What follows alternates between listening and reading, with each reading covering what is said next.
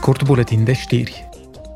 Următoarea sesiune plenară a Parlamentului European va avea loc în a doua săptămână a lunii septembrie. Principalele subiecte sunt consolidarea industriei de apărare a Uniunii, poluanții din apă și indicațiile geografice protejate pentru produsele artizanale și industriale.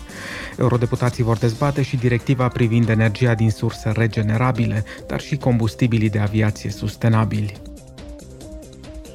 Plecați în concediu sau într-o călătorie de afaceri? În calitate de pasageri, Uniunea Europeană vă asigură un nivel minim de protecție. Prin urmare, este bine să vă cunoașteți drepturile dacă întâmpinați probleme în timpul călătoriei. Întârzierile neașteptate, anularea zborului sau pierderea bagajelor sunt unele dintre situațiile cu care vă puteți confrunta în timpul unei călătorii. De aceea, eurodeputații au contribuit la introducerea unor norme europene care obligă companiile de transport să le ofere călătorilor hrană hrană, cazare, rambursarea cheltuielilor și compensații în astfel de situații. Puteți găsi informații detaliate referitoare la drepturile pasagerilor pentru toate tipurile de transport pe site-ul denumit Your Europe sau Europa Ta. În țară sau în străinătate, europenii pot să noate în siguranță de-a lungul verii.